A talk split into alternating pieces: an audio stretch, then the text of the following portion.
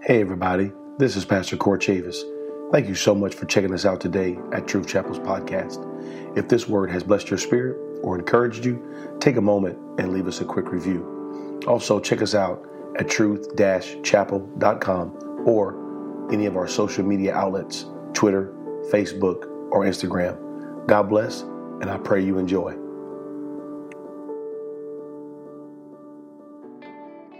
And the church said, Amen. Amen. Enough of that. Here we go. Isaiah 28. Isaiah 28 and verse 13. Isaiah 28 and verse 13. When you have it, just shout, I got it. But the word of the Lord was unto them precept upon precept, precept upon precept, line upon line, line upon line. Here a little and there a little, that they might go. That they might go and fall backward and be broken and snared and taken. Somebody say, The word of the Lord is line upon line. Amen. Uh, tonight I'm going to continue my series I started uh, last week on placement. Placement. Can we pray together right now? Lord, we love you so much. And we are so thankful to be in your presence. We ask you now that you would speak your word forward. Let it touch our spirits. Let it mold us and make us. Let it mature us as we grow in you. I pray it now in the name of Jesus. And the church said, Amen. Amen. You may be seated in Jesus' name. Uh, last week, I want to just recap very quickly here, and I'm not going to hold us long tonight, but I want to recap very quickly here on some things, some points that I made last week that I feel are pertinent to go back and make again. Last week, I read from Genesis chapter 1, and the point I made in Genesis chapter 1 is that everything had its place. That the heavens and the waters and the firmament and the earth and the birds and the fish and the trees and the grass and the, the even when God made man, he had a place for them. That everything had a place. Look at your neighbor and tell him everything has a place. When Adam and Eve sinned against God, the greatest detriment to them is that they lost their place. They had a place, and when they sinned against God, they lost that place. And all through the Word of God, we will see that the place has a very valuable lesson. That God looks at Abraham and says, Move from this place to the place where I show you. And he left his father and left his heritage and left his history, and he found a place that God had prepared for him. And even when God spoke to Abraham to give him Isaac, he said, Go and I will show you a place. And the Bible says that when Abraham came to that place, that it was in that place that God said, This is where you will sacrifice Isaac. That God is very strategic, that everything has a place. And when we get things in our life out of place, we throw everything, we throw everything out of sync when things are out of place. I talked last week a little bit about the game of chess. This is one of the first games that I learned as a child. My father is a very avid chess player, loves to play chess, has many different chess boards, has wood ones, has gold ones, has crystal chess board, has all kind every from countries that he's he has visited and ministered in, he'll get a chess board. That's kind of his thing. And he has a lot of really cool chess boards, and he loves to play chess. And when you play the game of chess, it's all about placement. And a good chess player can, can think two, three, four moves ahead of time, knowing where the places are and where his pieces are and where the opponent's pieces can potentially be. And if you're good at placement, you you can be good at chess. But every piece on that chessboard has different ways of movement. Nothing moves the same. Everything has its own way of movement. A pawn can move forward, but it can only attack diagonally. A, a bishop can only move diagonally. A, a, uh, A knight can only move in the shape of an L. Two forward, two to the side, three forward, one to the side. It can only move in the shape of an L. The rook can only move forwards and backwards. The queen can go wherever she wants to go. Isn't that? I made that point last week and I'll make it again. Queen can do whatever she wants to do. She has no, she can go diagonally, front, back, doesn't matter. The king can go wherever he wants to go, but only one spot at a time. Only one time. Only one spot. The entire game is to capture the king. It's an entire game, and it's all about placement. And what I draw, what I drew attention to last week is that many of us are, we have things in our life and we have them out of place. We also are, we have given value to pieces that don't move in that way. We are moving things that do not have that type of movement in our life. And we place things into places where they do not belong. And because of that, everything on the board is messed up. We have given power to pieces that don't have power. We have given value to pieces that hold no value. We have made pawns queens. And we have made bishops kings. And the board is out of weight. The board is messed up. And the opponent sitting across from us is most likely, most of the time, us. Because we know our every move. And the only person in this room that you can be completely honest with is you. And this is the point, the biggest point that I made last week. This is the biggest point that I made last week. And it was the point that I wanted to drive home, but it was the one that I said, if you're taking notes, this is the one that you take and you write it down and you never forget it. And that point is God is not a piece. He's not a piece to be moved around. He's not a piece to be emotionally connected to and just, I can move God here, I can move God there. And if God fits in, I'll fit him in here and I'll fit him in there. God is not a piece on your chessboard. It, God is the board. He, are, he is the squares that never move. He is the borders that are always the same. You can do whatever you want to do, but you cannot change the form of the board. You can move whatever you want to move, but you'll never change the board. The board is the exact same squares as it was the day it was invented. It is the exact same measurements that it was when it was invented. There is no chess game where there's a different set of rules for me or for you. We all are bound by the same amount of squares. We are all bound by the same amount of measurements. We are all bound by the same amount of borders. That I don't have a special board and because I'm a minister, and you don't have a special board because you may be a saint. And I don't have a special board because I'm a preacher, and then now you get a special board because you're not a preacher. That's not how this works. I am just as liable for my walk with God as you are. God is not a piece to be moved around in our emotional moments. He is not a piece to say, well, I don't feel like it today, so I'll scoop God over. You can't scoop God over. You can't, you can't say, well, I'll move God back or I'll move him forward. You don't move God. You don't, you don't balance God. He's not a, he's not a, a weight that we put on the scale. He is the scale.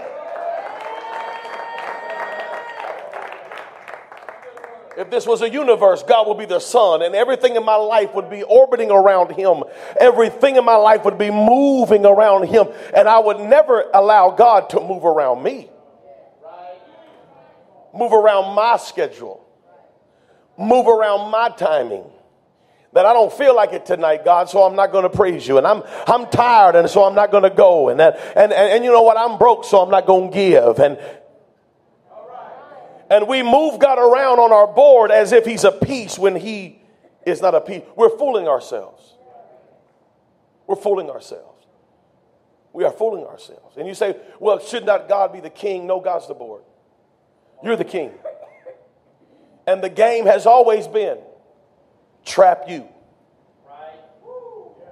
The game has always been to put you in checkmate. That the enemy wants to give you no more options. He wants to take away complete control of movement, com- complete control of agility and ability. He wants to take away your ministry and your anointing. He'll take your life last. But he'll take your spiritual life first. And so, where do we place things in our life? Where, if I know that the board is not moving and I know that God is not optional, that whether, whether I admit his existence or not, he is there. And all things flow in this square. That I can get outside of my mental box, I can get outside of my cultural box, I can even get outside of my religious box, but I'll never get outside of God's box. That's right. That's right. That's right. You can't, these people say, well, you, you know, we got, we got to get out of the box. There's a lot of boxes I can get out of, but I can't get outside of God's box. His word is line upon line, precept upon precept. It's not moving, it's not changing. He's the same yesterday, today, and forever. The things that God loved, He loves. The things that God hated, He hates. Let me say it again. The things that God loved, he loves. And the things that he hated, he hates. He's never changed. He didn't change his mind. We've changed, we've adjusted, but God makes no adjustments. He said, I got every precept, I got every line, and even if you want to be gray, I'm here a little and there a little. That there's no way I can move outside. He's in this square and he's in that square and he's even on the line in between the squares, is what he's saying. There's no place on the board you can move where you can hide from him. Who can hide from God? For the eyes of God are everywhere. And God is not optional for us. It's not, I don't pick and choose what I want from God. I can't take this Bible and pick and choose what I want out of it. That's, that's called secularism. That's called humanism that I would take the Word of God and only take from it what made me feel good. That I would take the Word of God and only take from it what fit into my plan. I would take the Word of God and I would manipulate it to make sure that it fit into my thought processes. I, if you take a slice of this bun, you have to take the whole bun. You, you, you can't pick and choose because God is not a piece that we move around on the board. He is the unmoving parameters of life. And so, where I place things in my life matters. I want to talk about tonight, I want to begin talking about the four placements in our life. That we put things in places for reasons. And the first thing I want to talk about tonight is the place of acquisition. The place of acquisition, the place of getting that I have put this thing in my life only for the sole purpose of what putting it here gives me. Let me say this again, so because I, I, I want everybody to understand where I'm going here. Is that when I put when I put things in places, there is the place of acquisition where I have placed this thing in my life be, because, only because of what I will get out of it. What is it giving me? This is a place of selfishness. Now, now let me say this. There are many things in our life that we place into acquisition, to this place of acquisition, because we, we need to receive from them. I mean, if I'm working my job, I understand that I'm working my job. I'm working the hours a day for the value of those hours, and an employer or a, a contractor, whoever it is, is paying me to do that work. So this is in a place of acquisition in my life, and because of what I get out of it. The problem with this is many of us don't understand that the place of acquisition is only for certain things and not for everything. We, we live in a society today that has literally put everything in acquisition place. That I, every relationship I have is solely based on what I can get out of the relationship. Everything that I do for people in my life, I solely do it for what I get out of it. If we are not careful, the place of acquisition in our life will turn into a place of narcissism where it's all about what I get. Mm. I don't, I don't, I don't know how much y'all gonna let me preach tonight. Y'all just gonna look at me like I'm crazy. The acquisition place in our life, if we're not careful, we'll, we will put things in the acquisition place that don't belong there. That I'm doing this not because of what I get out of it, but I'm doing this because it's the right thing to do. Whether I get anything out of it or not doesn't matter to me. I'm doing this because I know it's the right thing to do. And whether it feeds my ego or whether it doesn't feed my ego does not qualify whether I do this thing or not do this thing. And we have placed a lot of things in our life, especially in this culture, into the acquisition place. And it's totally about what I can get out of it. How many likes I can get, how many friends I can get, how much popularity I can get, how much money I can get, how much power I can get, how much position I can get. Do I need to go any further? Can I keep on going? How much entertainment I can get, how much pleasure I can get it's all about. There is an acquisition place in our life. That there are some things that we put in that place because it, you know, like I, I was saying before, like a job or, or, or even, even a, a career. It's, it, it's, it's going to give to me so that I can do other things. And so it is in the acquisition place, but everything cannot go into the acquisition place. There are things in our life that we have to do to get back something from it, but everything in my life doesn't. I'm going to do this thing whether it makes people like me or not like me.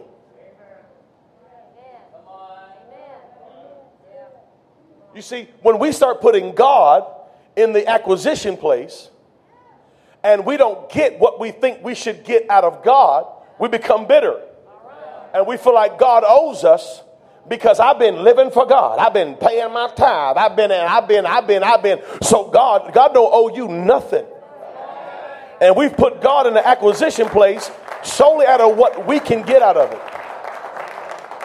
We've put, we've put our belief system in an acquisition place. And if what I believe doesn't feed me and feed my ego and feed my life and feed what I feel like it should feed, when the pastor says something that I like, ooh, I like that pastor, feed that to me. But when he says something that goes against my flesh, I don't want that. You have put your religion in acquisition mode. And it isn't about how you are being saved, but it's about how you are being, how, how your ears are being tickled and your spirit is being it's all it's all this getting. All this getting. All this that's why that's why the song of solomon and and and, and solomon the wisest king of all time said with all your getting get understanding. All this getting you need to get understanding and understand that everything cannot be in the acquisition place. That there are some things in my life that i will do that will benefit me nothing Now, here's the thing the problem with this generation is, and I'm talking about everybody in the room, if you're alive, I'm talking about this generation. The problem with us is, is that we want immediate results when a lot of things in our life don't bring immediate results. Over a period of time, I will see that this decision was good for me, that this choice was right for me. Even though in the moment I didn't get what I thought I should get. I didn't, you know, some of the best choices that you'll make in life will have no immediate effect on you.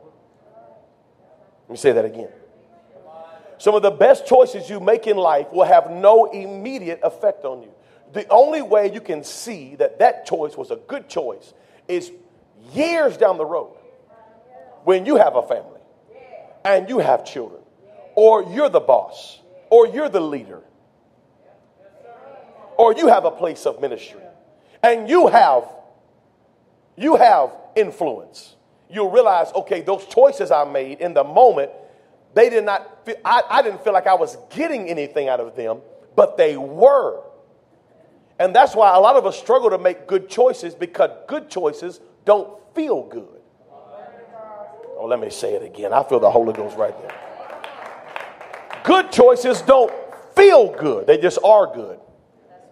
And people who live in the acquisition mode, people who live in the acquisition mode are really, really connected to how they feel. Now, I'm going to get to that in just a minute, but they're really, really connected to what it brings to me. And people, you know, a lot of people talk about generational curses, but I don't really believe in generational curses. I believe in generational choices. Say that again. I don't, I don't really see in the Word of God where there's a big story about generational curses. I don't really see that in the Word of God. But what I do see is that people made choices here that affected people over here and affected this generation and that generation. It was just a choice. They decided to not do this. They decided to not go to church. They decided to not have a walk with God. They decided to not do this. They decided to not have this in their life. And that choice, years down the road, no longer feels like a choice, it feels like a curse. Do not let your choice of today be your family's curse of tomorrow. Can I preach right there for minute? We call it generational curses because it feels like a curse now. Listen, your bad choice may feel good to you today, but it may be a curse for the next generation. My goodness, I wish I had some help right there.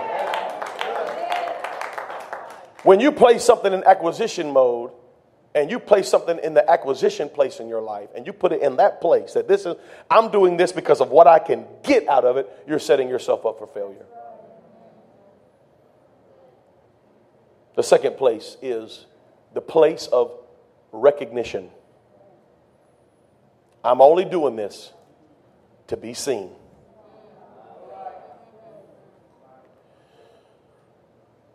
Recognition is a place of power and position. I'm only doing this because of what kind of power, what kind of position, what kind of popularity, what kind of fame it's going to bring me. Recognition. Now, if you don't see this place in this society, then you are under a bus or under a rock somewhere. Because so many people in this society, they live in this place. Everything they do in their life is because it's just out of recognition. They just want to be recognized. Recognize me for this thing I did. Recognize me for this good deed I did. Recognize me for my, the, the giftings that I have. Recognize my giftings. Recognize my power. Recon- the gift will make room for itself and bring you before mighty men. Thank all three of those people that clapped. I, I appreciate you.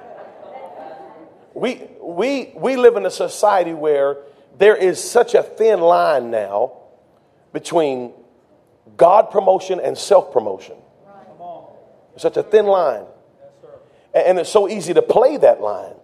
You know, when I was growing up, there wasn't a YouTube or, or an Instagram. Thank God, because I probably would, I, I was an idiot enough to use that stuff to try to make myself look good. And, and, and I love those are tools. And those tools have a place. Just be careful what place you put them in.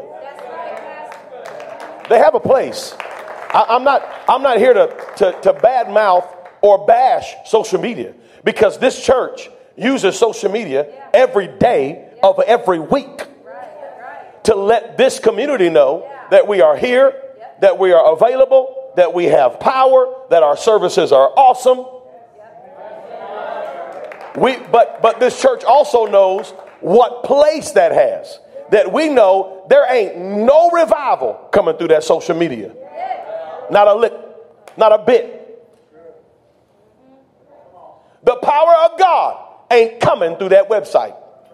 It's only going to come through people who are praying, people who are fasting. We, we know the place it has. Amen. It has a place. And we have used those things on a personal level to grow recognition with no character. because we put them in the wrong place. And people will gain power and people will gain the influence. Twitter is the only place that unqualified people have a say. You are unqualified. You got the only corn you got in your crib, baby, is candy corn. But you got something to say. It's the only platform that we're able to do that. Any, anywhere in life, you couldn't do that.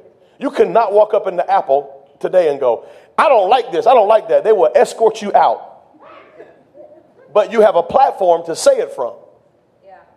With no qualifications, you can say it. And so we have what we call keyboard commandos. Trolling, just trolling. I know it all. And I know this. I know that. You don't know anything. You got no credentials at all.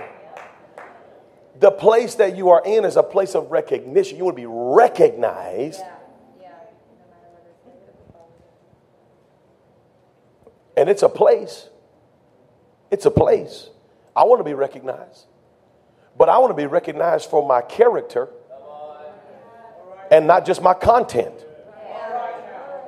I want to be recognized for my content. I want to be recognized because it's not only that I'm a persona, but I'm also I'm also touchable and attainable and approachable. Because I know folks who look real good on the ground, but they got no character. None, zero, zilch. And they're not attainable or approachable. It's a persona, it's recognition, it's a place. We've put it in a place, and it's the wrong place. There, I, I understand what recognition is, and and and I I get recognition. I understand that th- this is a real place in our life. That that that there are some things in our life that need to be placed in this place. I want to be recognized for um, as a man of God. I want to be recognized as a voice in this generation that has something good to say and positive to say and uplifting to say. I want to have that recognition. Here's what I here's the place that it, it, it, it's a it's a it's a snare for all of us is that my recognition is the only thing that I'm going for. Is that as long as I'm getting recognition, I feel good. And as long as the recognition's flowing in, I'm going to keep on doing it. And as long as the recognition's flowing in, I'm focused. But as soon as I feel like I'm not being recognized, I back off. I don't want to do it anymore. I don't care about it anymore. Well, why was you doing it in the first place? Because if it was really God, you would keep on doing it when nobody knows you're doing it. If it was really, here's, here's, if it was really your passion, you would do it when nobody looked at you. If it was really your calling, you would just do it whether people know it was you or not. Whether you got the recognition or not, you would just do it anyway because it was the right thing to do. Not because of what you got out of it and not because of how you were recognized for it. Hallelujah. People say, Well, I, I got a call of God in my life, and I, well, oh, that's awesome. That's awesome. You know, what, what do I do? Well, I feel like I'm going to do this and I'm going to do that. I'm going to tell these people this and I'm going to tell these people that. And I'm, well, okay. You know, what if you can't do that for a while?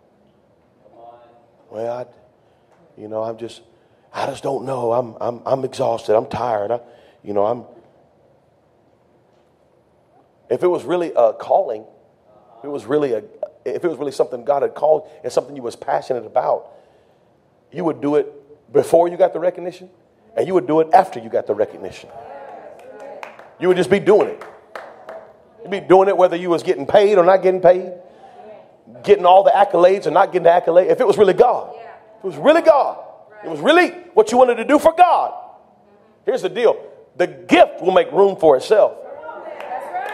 I'll say it again and bring you before mighty men. I tell, I tell young, listen, I tell young ministers this all the time because everywhere I go, somebody's got a question. And Pastor John's been with me at a lot of conferences, a lot of different conferences. And people come to me all the time. They got questions. You know, you're going to be doing this, going to be doing that. They got young ministers want to meet me for coffee and talk to me. And they all, you know, how did you get here? What happened? How'd you do it? But what they, they, they want to hear about now. They don't want to hear about then. You know, they think it's like, well, man, here's what I did. I called this guy and I called that guy and I made this connection and I went and sit down in this guy's office. I didn't know nobody. I didn't know anything. And nobody knew me. I was leading worship in my dad's church when people started recognizing who I was and saying, hey, could you come do this and come do that? And for six years, my dad told me no. No, you can't go. Six years. For those y'all sitting in this room who've been waiting for me to tell you that you, that you can go, imagine me waiting six years to tell you yes. Some of y'all can't even, you, you're scratching the back of your neck because it's been six months. I waited six years. Six years. And I'm not talking about, hey, I'm talking about people calling, saying, hey, can you come do this conference? Can you come? We will pay you. We'll fly you in. Come do this, come do that. And my dad said, no. You know what I did? Showed up to church on Sunday and did my job. Hey, did I have a bad spirit? Sometimes, absolutely, but I showed up. Was I bitter sometimes? You better believe it, baby. But I showed up. And I forced a smile and I worshiped God like I was on the big stage. And nobody knew me. No YouTube. Listen, it didn't exist. Imagine that no Facebook, no Instagram. It didn't exist. Nobody knew me. And my dad would have a conference, and people would come to the conference, and I'd lead worship at the conference. They'd be saying, My God, my wife remembers this. My God, you got to come do this. Man, we got to get you, get you, get you. And I'd be like, Dad, can I, Dad? No. and my wife would have to hear it for a month or two months, driving back and forth to church. I can't believe it. Oh, oh woe is me. But when I got to that building, I got a job to do. I got something, I'm because I was passionate about it. I was passionate about it. And you know what I didn't do? Run to every minister in my church and like, my dad won't let me go and and run my pastor down. I just showed up and put a smile on my face. And if anybody heard the bass out of it, it was her. And she was always like, baby, now you know. Thank God for a good wife who will remind you this ain't, remember, Court, this was about God. I know, I know, I know, I know. I know. Now, these young ministers that come to me at conferences and want to know all about how I got here, they don't want to hear that. Can you hear no for six years continuously, straight? Because if you can do that, maybe you could have a ministry. Maybe so. If you could just sit where you knew you were underappreciated, undervalued, and unpaid. And just be committed to a local vision. I just don't know if God's going to use you. But I had some things wrong at that time of my life. You know what I did? I had some things in the recognition place that didn't need to be there. And you know when God dealt with me is when I was in Iraq and I was praying, God, show me who you said. God, show me. And the Lord said, You. I said, Me. I'm saved. Me. I'm good. I'm, I'm an evangelist. I'm me. I was like, Yeah, you, your rotten attitude. I want, here's what God told me. God told me in that in that little hooch on my knees, my face on that little dirty floor. God told me this. God said, Court, I want to use you, but I can't use you like this. And, and I had some things out of place. My heart wasn't right. And because I was able to do it without recognition, God gave me what I didn't ask for. Here's the deal if you want acquisition and you want recognition, if God puts those things in your life, no man can take them away. But if you put those things in your life, they rise and fall with the, with the signs of the times. They rise and they fall. When someone does you wrong, you quit. When it doesn't go your way, you step out. when it doesn't happen like you thought it should happen, when you don't get what you thought you should get, and when you don't see what you thought you should see, you'll back up and you'll quit ministry and you'll back away and say, I'm, I'm done, I'm out because I didn't get it. I did that and nobody saw it. If I could tell you how many things I've done that nobody recognized, it'd blow your mind. But it was always about passion. It was always about a calling. And I knew that God would do what He said He would do if I would do what I knew that I needed to do.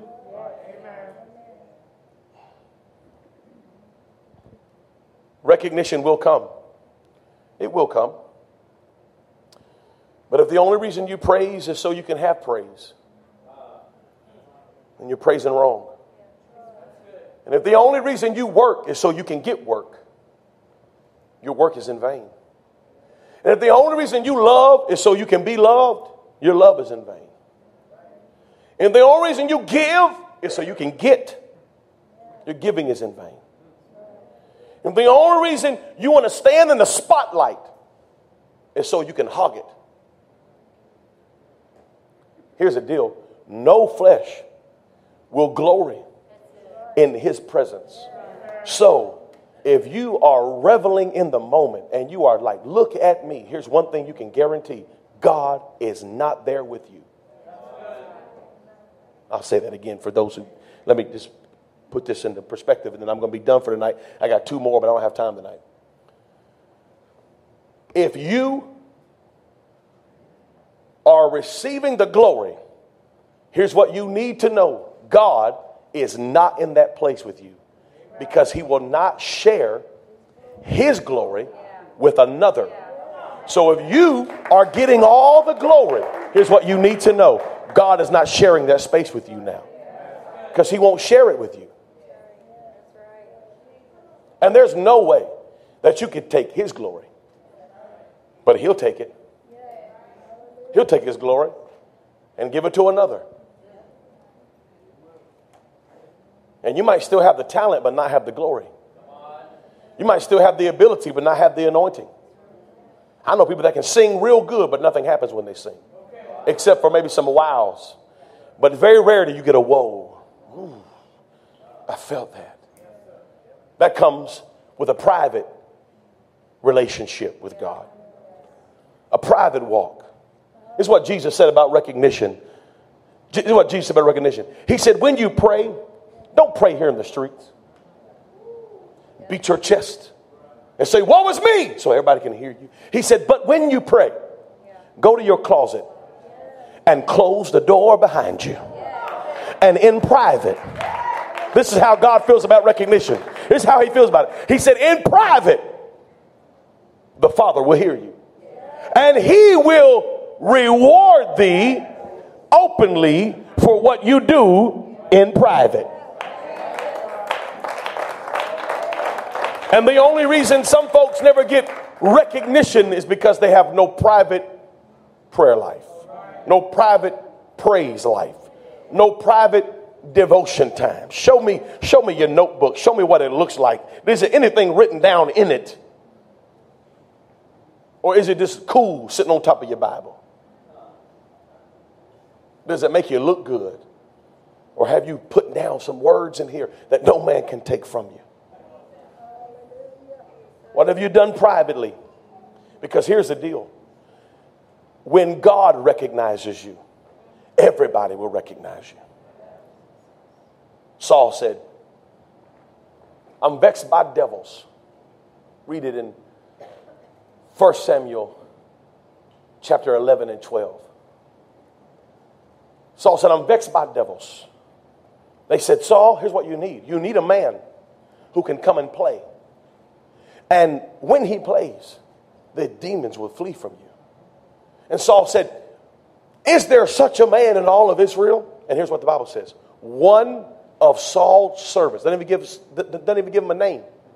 One of Saul's servants. And just for your information, this is before David killed Goliath. This is between David being anointed and David killing Goliath in chapter 11 of 1 Samuel in your Bible.